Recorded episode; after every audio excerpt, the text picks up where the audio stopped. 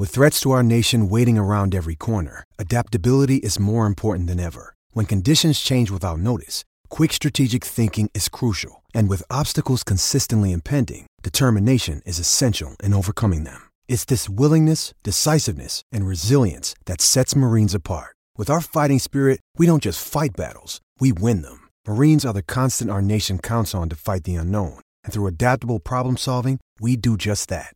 Learn more at marines.com. It's time for today's Lucky Land horoscope with Victoria Cash. Life's gotten mundane, so shake up the daily routine and be adventurous with a trip to Lucky Land. You know what they say. Your chance to win starts with a spin. So go to LuckyLandSlots.com to play over 100 social casino-style games for free for your chance to redeem some serious prizes. Get lucky today at LuckyLandSlots.com. Available to players in the U.S., excluding Washington and Michigan. No purchase necessary. VGW Group. Void where prohibited by law. 18 plus. Terms and conditions apply. Hello, it is Ryan, and I was on a flight the other day playing one of my favorite social spin slot games on ChumbaCasino.com. I looked over the person sitting next to me, and you know what they were doing? They were also playing Chumba Casino. Coincidence? I think not. Everybody's loving having fun with it. Chumba Casino is home to hundreds of casino-style games that you can play for free anytime, anywhere even at 30,000 feet. So sign up now at ChumbaCasino.com to claim your free welcome bonus. That's ChumbaCasino.com and live the Chumba life. No purchase necessary. VGW. Void prohibited by law. See terms and conditions. 18 plus. This is Louis Hart for Boxing Social in association with Empire Fight Store and William Hill. Delighted today to be joined with Johnny Nelson. We're here in Manchester, a rainy Manchester, but there's going to be fire tomorrow night as Savannah Marshall takes on Franchon Crews-Dezurn. A big fight, and we can't look. We, we look very forward to it. Seamless link, my brother. Seamless link. Yes, uh, I think it'll be a good fight uh, tomorrow night. I think the undercard's good as well. Obviously, looking for looking and getting excited about the uh, the rise and rise of Ben Whittaker on the undercard. Callum Simpson, that's another good fight. Zak Chelli, wicked fight. Uh, looking forward to that one. They're, they're no done deals here. Uh, and of course, um, uh, Natasha Jonas, the chance to go for the IBF title. But you know what? I think top of the bill, Savannah Marshall uh, against Crews-Dezurn, that's a good fight. And it's an even 50 50 fight. Savannah's going to get her tactics right. If she doesn't, you know what, she's going to have to compete at a level that she doesn't want to compete at. She believes she's a world-class fighter, so therefore she believes she belongs at this level. She has the beating of Crews-Dezurn, she, she's got the boxing ability, she's got the strength now, she's up in weight. But, you know, it's about whether or not Crews-Dezurn can drag her into her kind of fight, because she does, Crews-Dezurn walks through her. She's strong, she's aggressive, she can punch. Even though she's, I think she's only not three out of her eight opponents out, but she's she's marauding, she's all over you. So she's got to be smart, she's got to be sharp, she's got to be on it. And how much of this is a testament to Savannah Marshall after the sort of Shields fight? She easily could have gone away, sort of taken an eight-round tune-up or a little, little up. She's in where we're undisputed super middleweight champion. Savannah Marshall's learnt so much from the loss against Claressa, and that makes or breaks a lot of fighters. I think that's made her. I think I think she, she's a very honest fighter that wears her heart on her sleeve. So she's not going to brag and boast about things she's going to do and wants to do and not back them up. So that hurts her. And so now she's she's trying to stick to the facts and say, look, I'll do what I've got to do. Stick to the game plan. It's quite clear to anybody and everyone. I'm quite sure sure Crews-Dezurn's team know this as well. That you've got to drag her into a dogfight. When she talks, starts talking about, I'm going to take her on the dog walk, she's got to drag her into a dogfight. Because if Savannah boxes, boxes smart, boxes sharp, boxes strong, she wins the fight. If she deviates from that and starts to lean into the shots, you know, starts to lean to the right hands that Dezurn throws over the top, she start to get tagged, start to get ruffled, start to lose. And another thing in the press conference yesterday, a very fiery press conference, but something that really stuck out to me with Peter Fury, him saying it. He said, talked about the 50-50 fights, and they can bring something out of you. And you really, do you feel like sort of we can see this with Savannah, where when sort of get in the deep waters, and you know when you're swimming in the deep waters, you either sink or you swim. And is it sort of interesting to see how Savannah would sort of act when it comes up? You've seen that she's not sinking, she's swimming. Because straight after the Claressa Shields fight, again, she could have picked a soft touch. And everybody, nobody would have blamed, but she said, well, why? I'm a world-class fighter. And this is what I want to perform at. And she knows if she loses, she's no longer looked at at that level fighter, looked at that below. That had hurt her. So she, she wanted this. So she's swimming well. She's, as I said, she's grown a lot from the Claressa Shields fight, which is what she wanted. She needed to, to be in a pressure kind of fight again. And sort of from your experience, your pro career, when Peter was talking there about 50-50 fights, fights that are really going to test you, Do you think about sort of sometimes in your own career where you've had, where you've had times where you've been so tested and you've really been pushed to the limit and you've sort of gone to a place where you never thought you'd go through before? Is that sort of would you sort of relate to what you were saying up there? Yes, I do, and I think emotionally, even in and, and out of the fight, especially after the Shields fight, that has, has taken her to a, an emotional place that she's never been to before. So now, as a, now she's boxing uh, Crews-Dezurn, she knows where she's willing to go to, what she's willing to do, uh, how, how heartbroken she possibly can be, and how strong mentally she has to be. So it's given her a new experience that she was not aware of. That that will will, will, will be the will, will be making her in this fight. Ben Whittaker's back out on the card. Um, someone that's always sort of gets likened to him when you talk about sort of extravagant, flashy. Someone like Naseem Hamed. You sort of spent a lot of time around him in your career. Someone like Ben Whittaker is a breath of fresh air. How important is it to have that sort of unique thing about him where you can fight, but you also there's so much other stuff you can do as well. You see, he's a great entertainer, and, and, on camera he'll he'll be whatever character you want him to be, because he has time to do that because he puts the work in behind the scenes. So no matter how easy he makes it look, he's just making it look easy for everybody else. He works damn hard in the, in the gym. You know, he commits himself. He's out in America training out there.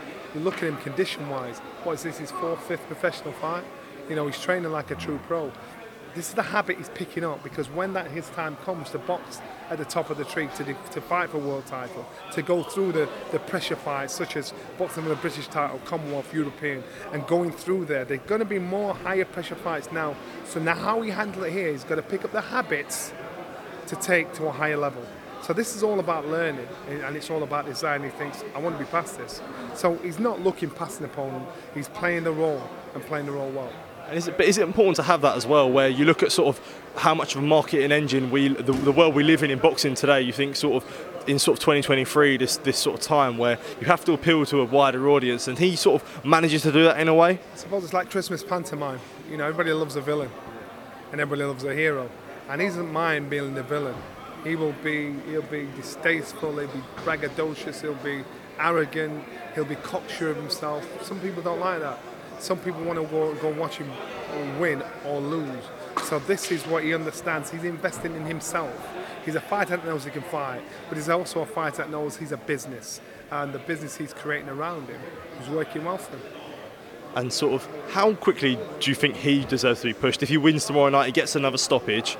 If he does that, how quickly do you think he could look at guys like Dan Azeez, Joshua Buatsi, them sort of guys? So I personally think he should have, have a, probably four or five more fights to really establish who he is as a, as a, as a top domestic fighter.